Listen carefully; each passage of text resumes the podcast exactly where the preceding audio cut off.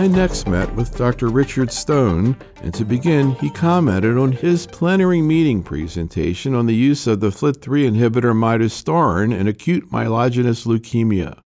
About 30% of patients with AML have a mutation in the FLT3 gene, and that was recognized about 20 years ago. Mutations come in two flavors the internal tandem duplication mutation, which accounts for about three quarters of the mutations, and one quarter have a point mutation in the tyrosine kinase domain. It was recognized fairly rapidly after the determination that there were mutations that those who had a FLT3 ITD mutation had a high relapse rate and a poor overall survival.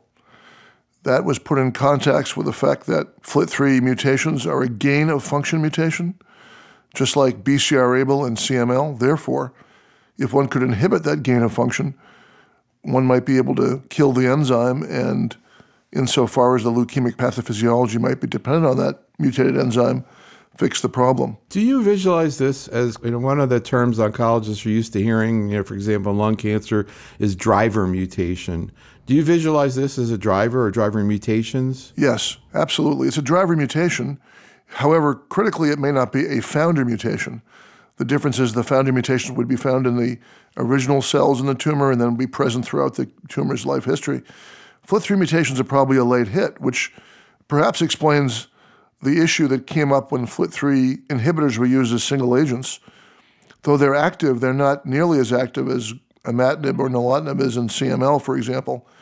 So there was a lot of disappointment originally when we didn't see a high remission rate with some of the early FLT3 inhibitors in AML, including midostaurin, which I'll talk about in a second.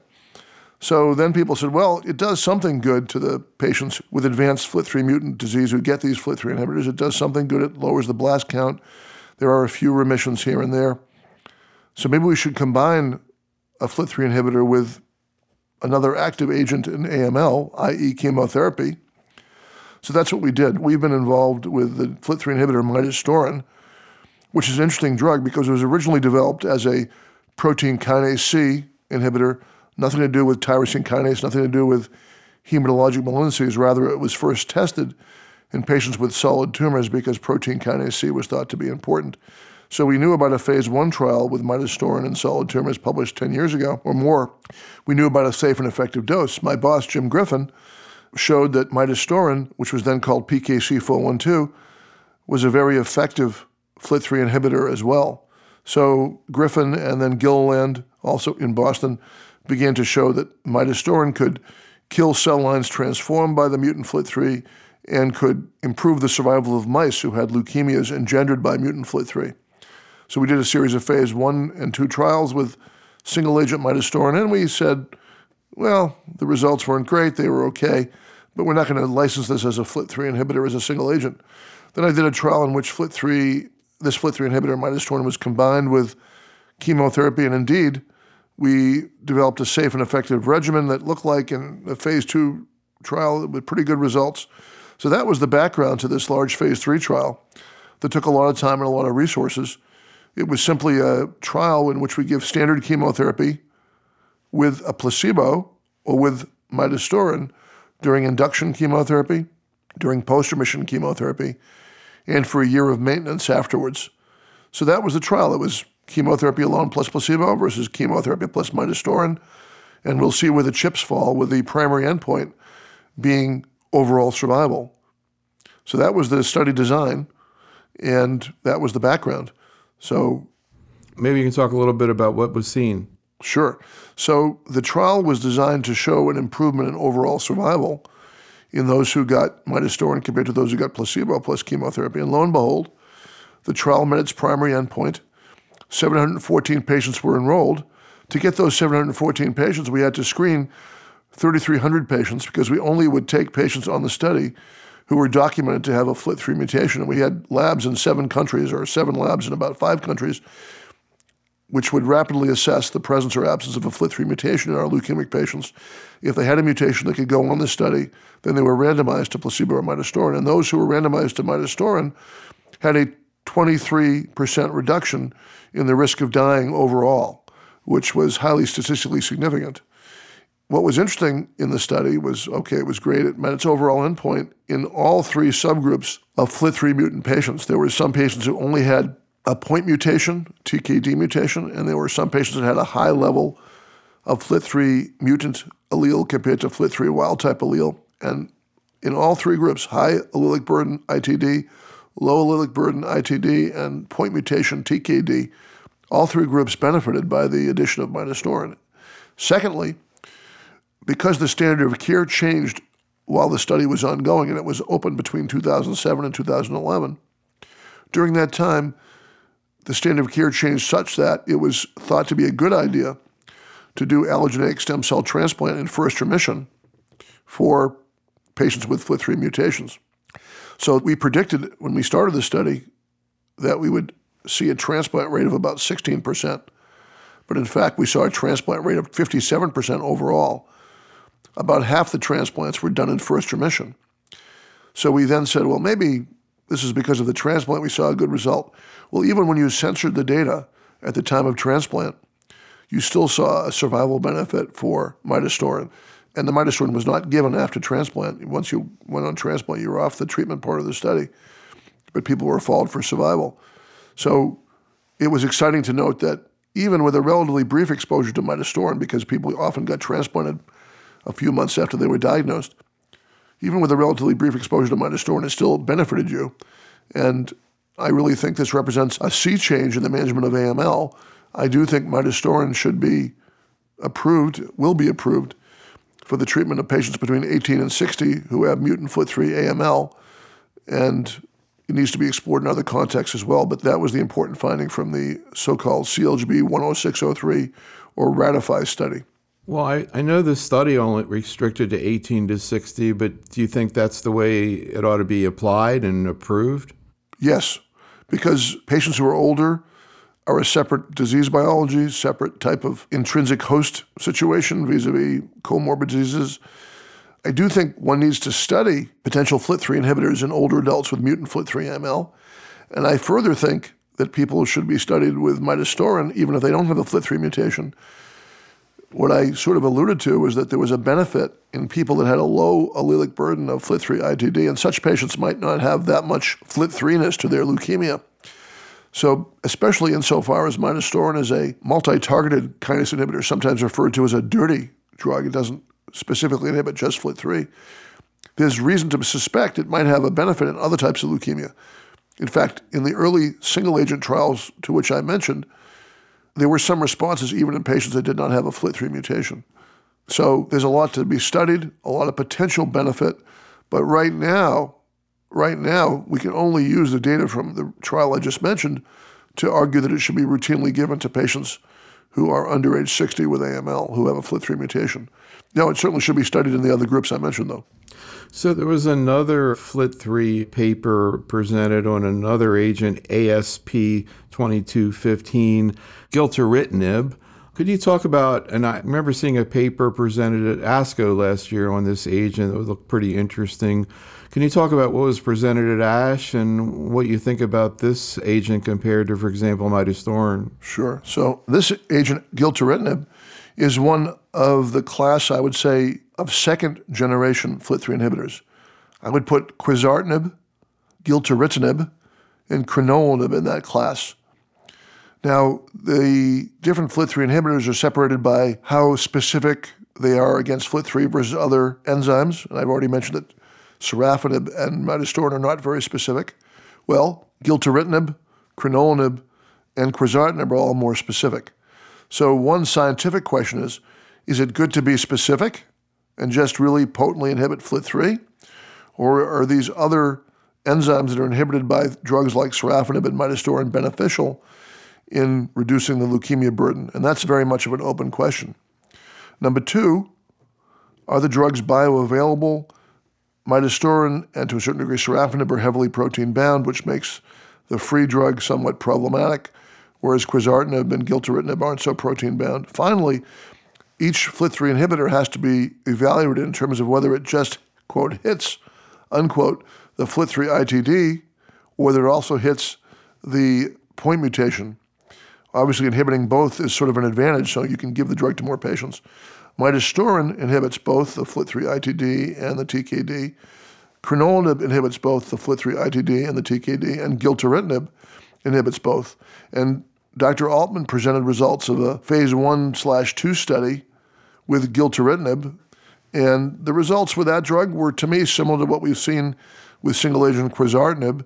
There was an appreciable response rate, both in terms of complete remissions and some partial remissions, in these advanced FLT3 mutant patients with both TKDs and ITD mutations. So it's another drug that's in the mix there for being a FLT3 inhibitor. It's a fairly specific one, so it needs to be studied further in patients with FLT3 mutations, both probably earlier in the course of the disease, along with chemotherapy. My understanding is that there is an ongoing trial in which gilteritinib is being combined with chemotherapy, just as we did a trial years ago with midostaurin combined with chemotherapy before we did the RATIFY trial that I presented at the plenary session. So, continue on in terms of papers and AML. I also wanted to ask you about AG221, uh, potent inhibitor of mutant IDH2. Yes. Well, we've been involved with that trial and are very excited about it as well. It was presented by Dr. Stein of Memorial Sloan Kettering as an update of previously presented data with this drug in patients with mutant FLT3 IDH2 AML.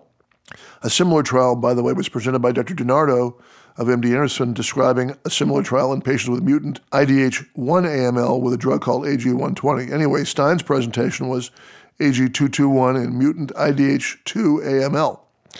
And a large number of patients have been treated to date. Most of the patients that were presented had relapse refractory AML and a IDH2 mutation.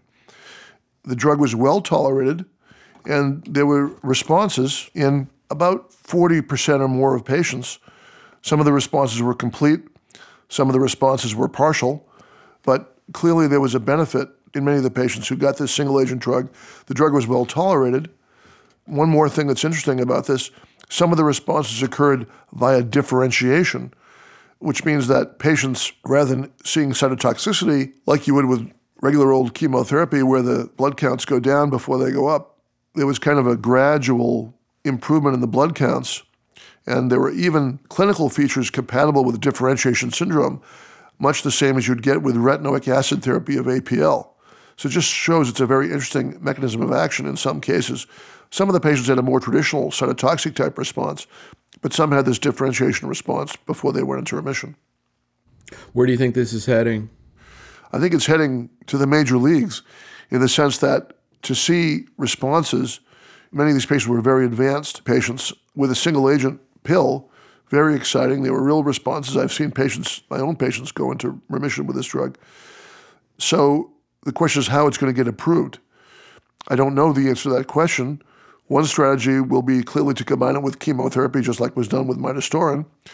A shorter term strategy will be to compare it to dealer's choice chemotherapy in the relapse refractory IDH2 mutant population and show that you can improve survival. I think that's where it's going to go. I do think it's headed for an approval perhaps in the single agent setting in the relapse refractory patient. What do you consider a minimum in terms of assays that need to be done upfront in AML, assuming you know the patient's in a community-based setting? So right now there are four genes ideally that could be tested in the upfront setting, and they would be FLT3, because you want to know if they have an ITD, and NPM1. Those are the two most important ones because you can determine whether a patient should have a transplant by knowing the answer to whether, yes or no, those two genes are mutated. And then, if you have a little bit more capability, the next two genes would be c-KIT and CEBP alpha. CEBP alpha is mutated in only about 5% of patients with AML, but if you have a biallelic mutation, in other words, both copies mutated in AML, you have a very good prognosis, so it's worth knowing about. c-KIT is worth knowing about in the subset of patients who have a so called CBF chromosomal abnormality, either 8;21 or version 16. Having a c-KIT mutation seems to be a negative prognostic factor in those patients and maybe maybe should be met with an allogeneic transplant, that's not clear. So those the top two are FLT3 and NPM1. The next two are c-KIT in the subset and CEBP alpha, and the next one would be IDH1 and IDH2 in case they need to go on a clinical trial. The next one would be P53, because if you have that mutation, the prognosis is terrible and you might want to consider alternative therapy. There's a host of other ones that can add prognostic information, but I think I'll leave it right there. Right now, FLT3, NPM1 at least. So I want to ask you about a paper looking at oral azacitidine in patients with AML. Sure. That was presented by Dr. Savona. Since many older adults are treated with hypomethylating agents, either decitabine or azacitidine, right now the decitabine or azacitidine have to be given by intravenous or sub-Q shots, which means the patient has to come to clinic. Wouldn't it be great if we had an oral agent that was bioavailable and could be taken at home by these older adults with AML? And if it was equally efficacious, that would be a boon for these patients. Well, Savona's study showed that oral azacitidine is safe and effective. I can't tell from this phase two study whether it's better than standard sub-Q or IV azacitidine. I think we'll have to do more work with this compound to see. The response rate was relatively modest, but then again, the response rate with azacitidine, normal azacitidine, is relatively modest in AML. Although you should be aware of the paper by Dombret et al., which was reported the AZA 001 study, which was a comparison of azacitidine to dealer's choice chemotherapy in older adults with white counts less than 15,000 with AML. That was published in Blood in 2015. Suggested that azacitidine was a pretty good alternative to either low dose Ara-C, supportive care, or standard reduction chemotherapy. So, oral azacitidine need more exciting to think we might be able to supplant IV or sub-Q AZA with oral azacitidine. Too soon to know whether it's better. We need more work to determine if it's going to make it to prime time. So let's move on and talk about some of the papers presented in CML. It seems like every year at ASH we see some papers on stopping TKIs. There are a lot of studies out there looking at this, and one I was curious for your thoughts on was Abstract 345, the French one, Stop Imatinib study, STIM 1. Right. The French have presented this STIM trial several times, and the advantage of representation of this data is that you get more follow up each time it's represented. And it still looks like stopping imatinib in people that have prolonged negative PCR times is a viable option. Interestingly, it's not yet become the standard of care in America to stop imatinib in such patients. Yet the results from France suggest that, well, a little over half of the patients will relapse molecularly after they stop imatinib for a year or so. But you can render almost all of them back into remission with restarting the imatinib. I guess the real question is whether almost all is good enough for us conservative Americans. You don't want to lose anybody to disease resistance if you stop the imatinib. We actually have a trial called the LAST trial, Life After Stopping Tyrosine Kinase Inhibitors, ongoing now. It's where we are at Dana Farber, and it's across the country. It's amazing how many people are reticent to stop the imatinib. You know, why stop a good thing? They're tolerating it well. Yeah, it's expensive, but they don't pay for it out of pocket, really. So, you know, I think it's feasible to stop the imatinib in the vast majority of patients. Either they'll stay PCR negative or they'll be able to be rendered back into PCR negativity with restarting it should they relapse. So we have a lot of data. We haven't reached a clinical conclusion yet about it in America. What is your own practice outside a trial setting in terms of allowing patients that are discussing the possibility of stopping? And how do you approach the woman who wants to become pregnant? You know, those are two vastly different issues. For a middle aged patient who's doing well on a imatinib, if they have no side effects, I don't encourage them to stop. If they tell me, you know, my joints hurt, my life's miserable, my PCR is negative for two years, of course I would stop it in those patients. But I don't recommend it otherwise. Now, in a patient, only because we don't have long term data and I don't want to harm people and, you know, first do no harm. Interestingly, imatinib is now generic. It's a little bit cheaper, although patients still often have large copays. Anyway, to answer your question about imatinib in pregnancy or TKIs in pregnancy, yeah, I think you cannot get pregnant while you're on imatinib. Well, you can get pregnant. You shouldn't because it is potentially teratogenic. So if you're going to father a child or be the mother of a child, we strongly advise that you stop the tyrosine kinase inhibitor while you're trying to get pregnant and obviously, if you're in the patient category where you have a prolonged PCR negative state, you could probably just stop it and just be watched closely. If you're young and don't have a PCR negative state for a long period of time, you want to have a baby, then I usually switch people to interferon, which is not teratogenic. We still see follow up papers coming out of some of the major phase three studies of the second generation agents And this year we saw a couple papers coming out of the ENEST ND study with nilotinib, one dose optimized nilotinib again, and another looking at the impact of age on efficacy and toxicity. Anything noteworthy there? I don't really think so. I mean, the ENEST ND study obviously showed that nilotinib caused a more rapid reduction in the BCR-ABL transcript and probably a more rapid reduction in elimination of the Philadelphia positive metaphases with very little impact on survival or conversion to blast crisis.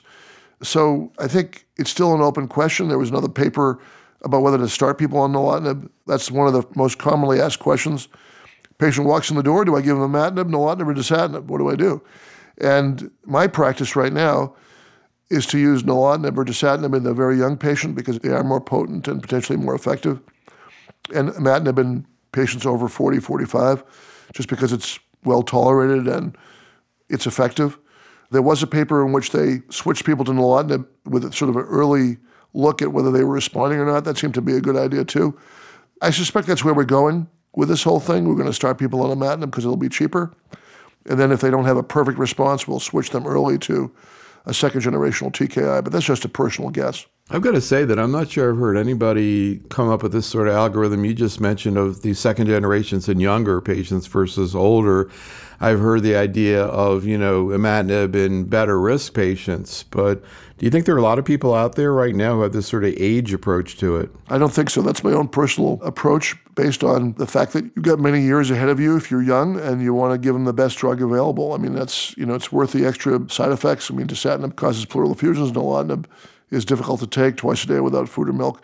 So I try to restrict it to people that are really in it for the long haul. So let's talk a little bit about ALL, beginning with abstract 80 coming out of your place, looking at a question we've seen a number of papers on in the last few years about dose intensified pediatric regimens in adults. This one of a phase two study of a PEG asparaginase pediatric regimen. Sure. Well, this is very near and dear to my heart. The background briefly is that about 15 years ago, Wendy Stock from University of Chicago and people around the world recognized that if you were an adolescent young adult defined roughly between age 16 and 24, and you walked into a pediatrician's office and you got treated for your ALL, you did much better than if you walked into an adult oncologist's office and got treated for your ALL. Why was that? Are adult oncologists bad compared to pediatric oncologists? Were the patients different who would go to a kitty doctor versus an adult doctor? Maybe. Or were the regimens different? Well, all those possibilities could have explained those findings, but what we and others have done is just adopted the successful pediatric regimens, lock, stock, and barrel, more or less, in our young adult population. And Dan DeAngelo, my wonderful colleague at Dana Farber, spearheaded these efforts of using the DFCI Pediatric Consortium trial that's been so effective in kids with ALL and has applied it to people up to age 40 or 50 with ALL. And our results, presented again by DeAngelo at ASH, suggests that two year disease free survival of about 65%, which is quite good compared to the so called legacy regimens used in ALL in other adult programs, such as the CLGB regimen, Hyper-CVAD, or some other ones. You still get arguments from Dr. Kantarjian. I think they're viable arguments that if you look at Hyper-CVAD, which is the most commonly used ALL regimen in America for adults, and you compare that to our results or other results, in the same age match population, you get about the same. I think we need to do a prospective trial if we really want to understand this answer better. I'm convinced, though, that this pediatric regimen is the way to go for people who have Philadelphia negative ALL under age 45. Any comments about the use of asparaginase in these younger people, so to speak? Well, yeah, I mean, the older you are, the harder it is to tolerate L-asparaginase. The good is the older you are, the probably the less benefit you get from L-asparaginase. In people up to age 40, we've been able to give it fairly safely. As noted, you know, it was thought to be tolerable. Let's talk a little bit about MDS. And there were a couple of papers focusing on patients with low and intermediate disease that I was curious for your thoughts on abstract 9192. One, eltrombopag for the treatment of thrombocytopenia, and luspatercept treatment for patients with a hemoglobin reduction. The treatment of lower risk MDS, lower risk meaning low and intermediate one by the International Prognostic Scoring System, has been a bugaboo. I mean, there are approved drugs in this condition. So lenalidomide is approved for 5Q minus low risk MDS, but there's not that many patients with that. Lenalidomide does have a response in lower risk MDS, about a 25% rate of reducing your transfusional burden. The hypomethylating agents azacitidine and decitabine are both approved in low risk MDS. Again, the transfusional reduction rate is about 25%. So they're not great drugs for low risk MDS. But there were actually three papers presented at ASH that dealt with the lower risk patient. One is the trial you mentioned with eltrombopag, which is a thrombopoietin agonist that's orally bioavailable. There are some patients with MDS that have low platelets, and that's their biggest problem. So, how about giving them a thrombopoietin agonist? It should stimulate the platelet formation. There was some concern about using the thrombopoietin agonist in MDS because of some earlier work in which another drug, romiplostim, and eltrombopag, which is, romiplostim is given sub-Q, eltrombopag is given orally, but they're both thrombopoietin agonists. If you give it to higher risk patients with MDS, you may be simulating leukemia, which is not a good thing. Controversial, but probably worth staying away from. In lower risk MDS, using romiplostim and eltrombopag should not be that risky because there's no blasts. And in fact, this trial to which you referred showed that many patients who got oral eltrombopag had a nice increase in their platelet count. So I do think this is a very important trial because I do think there are some patients who have lower risk MDS who have thrombocytopenia as a big clinical problem and it's nice to have something that's safe and effective for these patients. So eltrombopag is only approved for ITP right now, but it's certainly worth looking into for patients in this condition. I have a 85-year-old rabbi Holocaust survivor who has lower risk MDS, tried every drug in the world. When I finally gave him romiplostim, his platelet count went from 10,000 to 300,000, and he's doing fine, except he's got dementia. But I mean, it does work, so I'm encouraged about that abstract.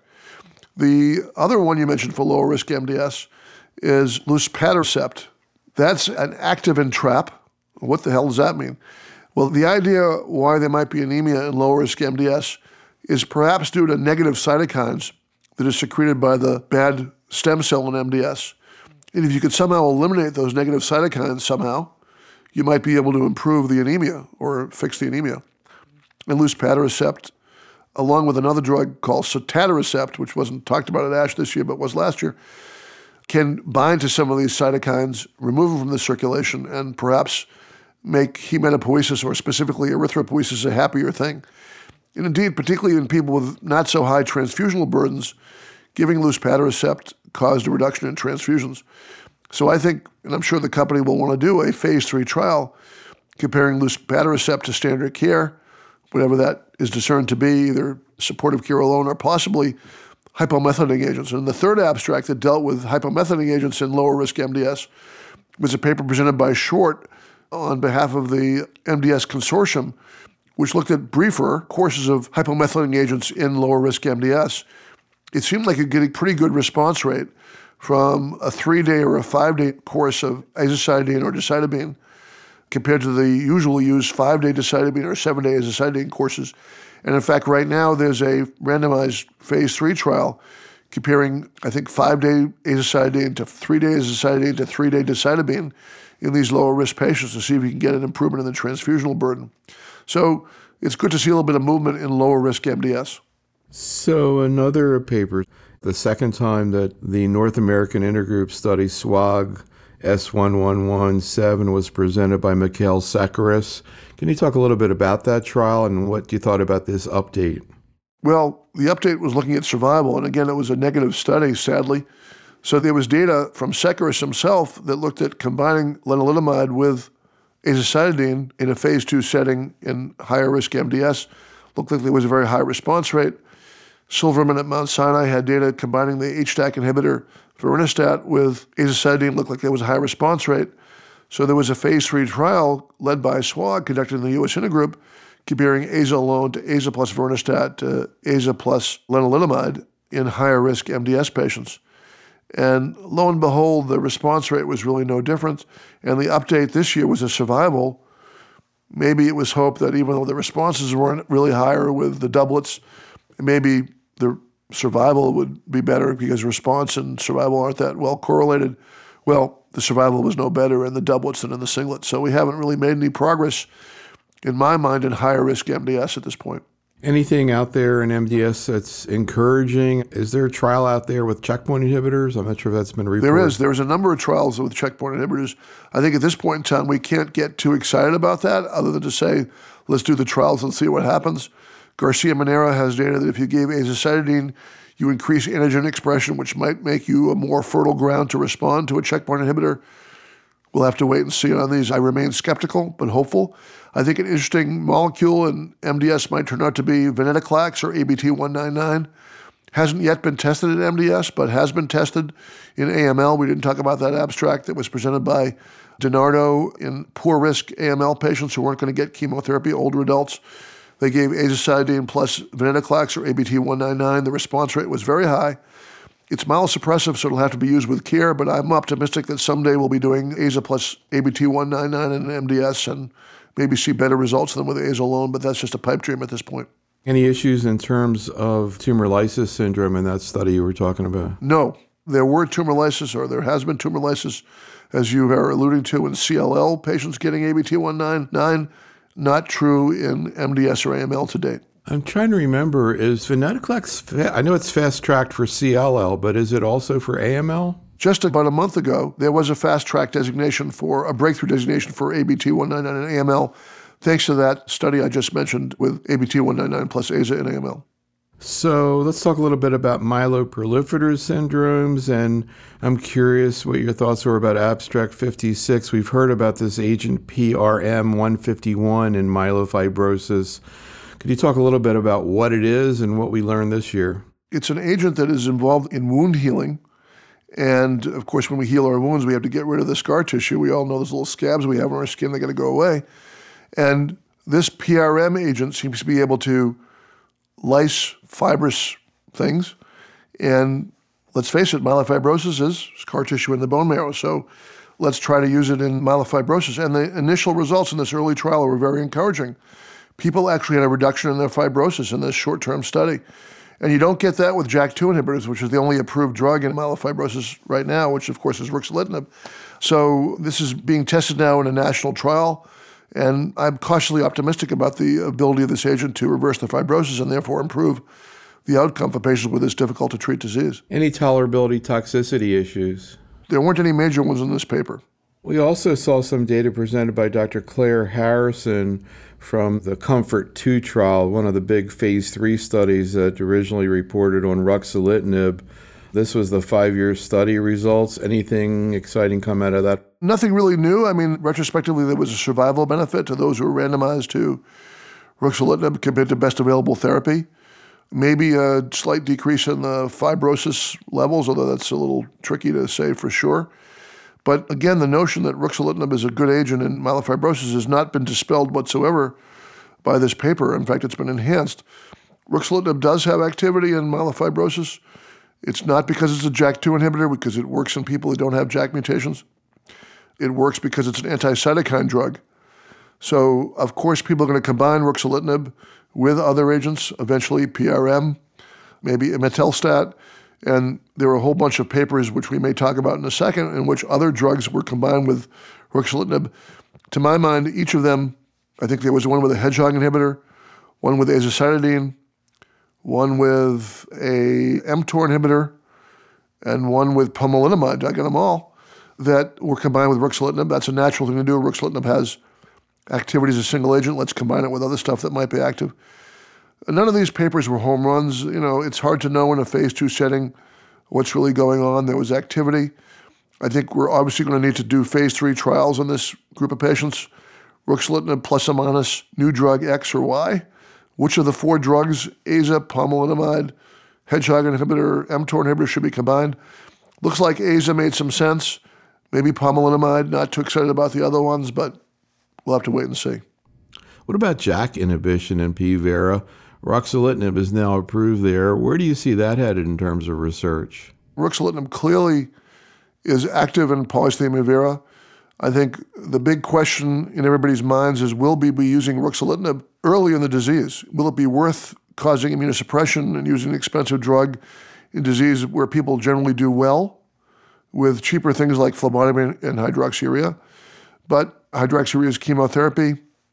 I think it's going to take a bold step to do this up front, but somebody will do it eventually. Did you say immunosuppression with ruxolitinib? Absolutely, because it's an anti-cytokine drug. Almost anything that's anti-cytokine, whether it's the anti-TNF drugs for rheumatoid arthritis, can cause an increase in sepsis. We know that patients with latent hepatitis can get their hepatitis activated when they get a drug like ruxolitinib. I've actually seen a patient myself that had occult hepatitis who got pretty sick after I gave him ruxolitinib. So these aren't benign drugs to give from the long haul in people that are otherwise going to be well. You mentioned uh, hepatitis. Any other immune things you've seen with ruxolitinib? No, that's been the big one, really. Hepatitis and other maybe other viral infections, as you mentioned. So it's not a dramatic problem, but it is still something. If you're going to be treating a disease where the natural history is very favorable, you're going to be very careful. It's very interesting.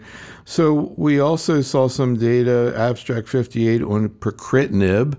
Can you talk about those data and also what's going on with this drug? Because it sounds like things are happening. Well, pacritinib is another JAK2 inhibitor, maybe less anemia associated with it than with ruxolitinib, which is a big problem. Is pacritinib going to be the first JAK2 inhibitor, second generation, that's approved? It's quite possible that it will be. To what extent do you think it does, you know, spare the marrow compared to ruxolitinib? I think it's a slightly more marrow sparing, but Again, we'll have to see the true phase three data to be sure. Any personal experiences with pacritinib or any cases no. you've heard no. about that would no. suggest? I have heard cases again, and you know, one-off kind of things of people who responded to it after progressing on ruxolitinib. Is that thought to be the case? It's definitely possible. I mean, other drugs in this category, other there's a whole host of JAK2 inhibitors that have been in, in development. Some of which have been no longer developed because they've had other side effects. But pacritinib and some of the other ones have been tested in the ruxolitinib failure setting, and there's been responses. So yeah, and that doesn't surprise me. So I mean, I think pacritinib definitely has legs in this disease. I suspect it will become approved at some point in the not too distant future.